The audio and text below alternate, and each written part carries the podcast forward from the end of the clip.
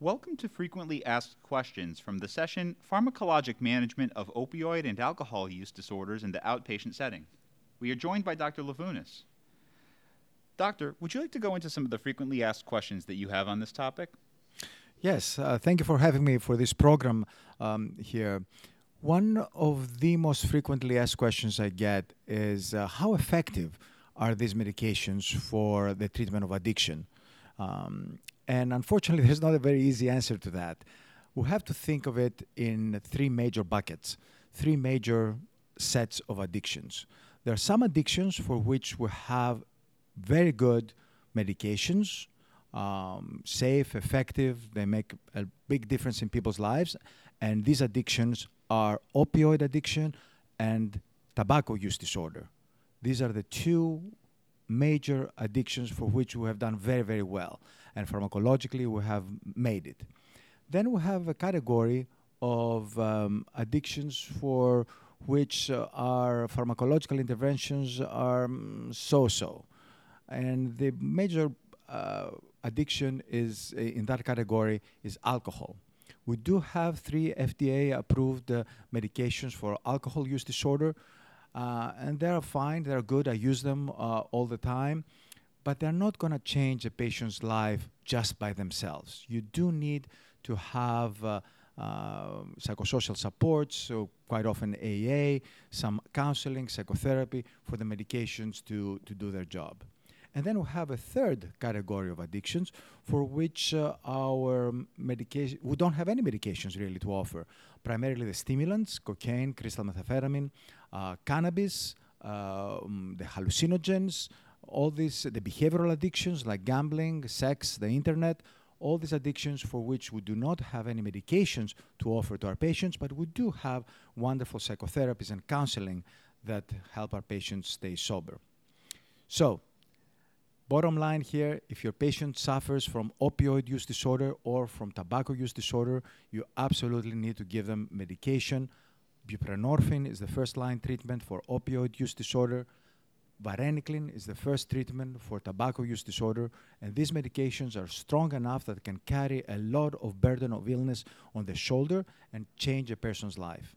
Uh, I am uh, very disappointed and disheartened when I hear things like, uh, I'm only going to give my patient buprenorphine if she or he also agrees to come to groups, or only if she or he also agrees to go to a 12 step program.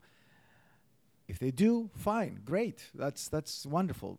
But don't withhold medication, especially for opioid use disorder and tobacco use disorder, because your patient does not want to also engage in psychosocial supports. The medications are strong enough to change a patient's life, primarily buprenorphine for opioids and varenicline for tobacco. Another question that uh, I get quite frequently is how long? How long do I keep my patient on, let's say, buprenorphine for the treatment of opioid use disorder? And uh, we don't have very good data to answer that question. But um, I would say that some people will need to stay on medication for a long, long time, if not for the rest of their lives. Not unlike uh, people who suffer from uh, insulin dependent diabetes and they do need insulin to uh, um, sustain a, a, normal life. Uh, in a very similar fashion, there would be some patients, I don't know, 20%, 30% of our patients with opioid use disorder who may need to stay on buprenorphine, on agonist uh, or partial agonist treatment for a long, long time, if not for the rest of their lives. This being said, I would say that the minimum um, uh, uh, time that somebody should be on buprenorphine or methadone uh, for the treatment of opioid use disorder is one year. Uh, what happens in one year is that uh, uh patients go through all the little hells of life, graduations, vacations, uh, um, Thanksgiving, holidays with parents, all the incredible stressors that we have to go through. So at the end of one year, you have pretty good data to base the next level, the next step in the treatment of the patient. So essentially after a year on buprenorphine, I may very well have a conversation with a patient. Uh, if you really, really want to get off uh, the medication, let's give it a shot, let's give it a try. Um, and of course, in general, the longer the, the longer the taper, the greater the chance of success. There's a little bit of controversy on that issue about buprenorphine specifically, uh, but in general, patients who have mild tapers uh, tend to do the best, and that is true of benzodiazepines uh, as well. Another question that I get often is the interaction between AA and medications.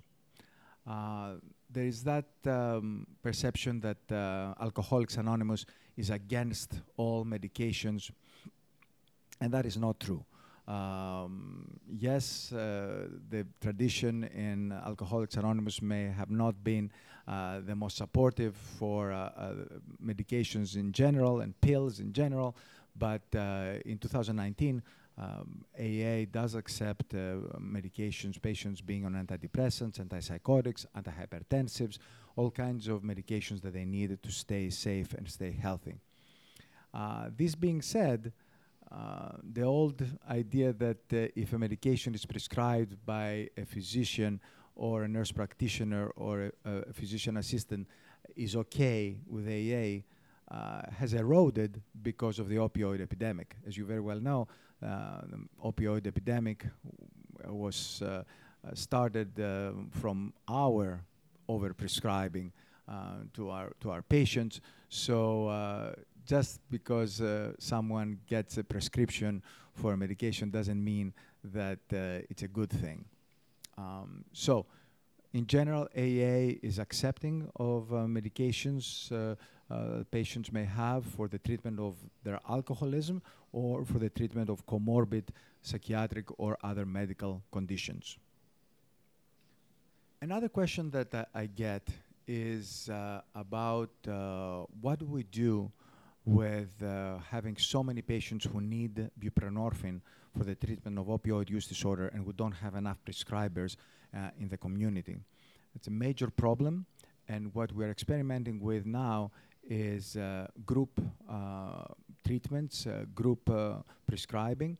It started in West Virginia by a wonderful psychiatrist the name of, by the name of Rollie Sullivan and uh, has been adopted in many different parts of the country where uh, we do a group psychotherapy with prescribing at the same time to a, num a number of different people uh, buprenorphine. Uh, of course, if somebody has a complication, if somebody needs uh, extra attention, we also see them individually. But this is one way of uh, addressing this very real problem of not having enough buprenorphine prescribers in the face of a massive opioid epidemic. This is great information, Doctor. Thank you so much for your time. Thank you.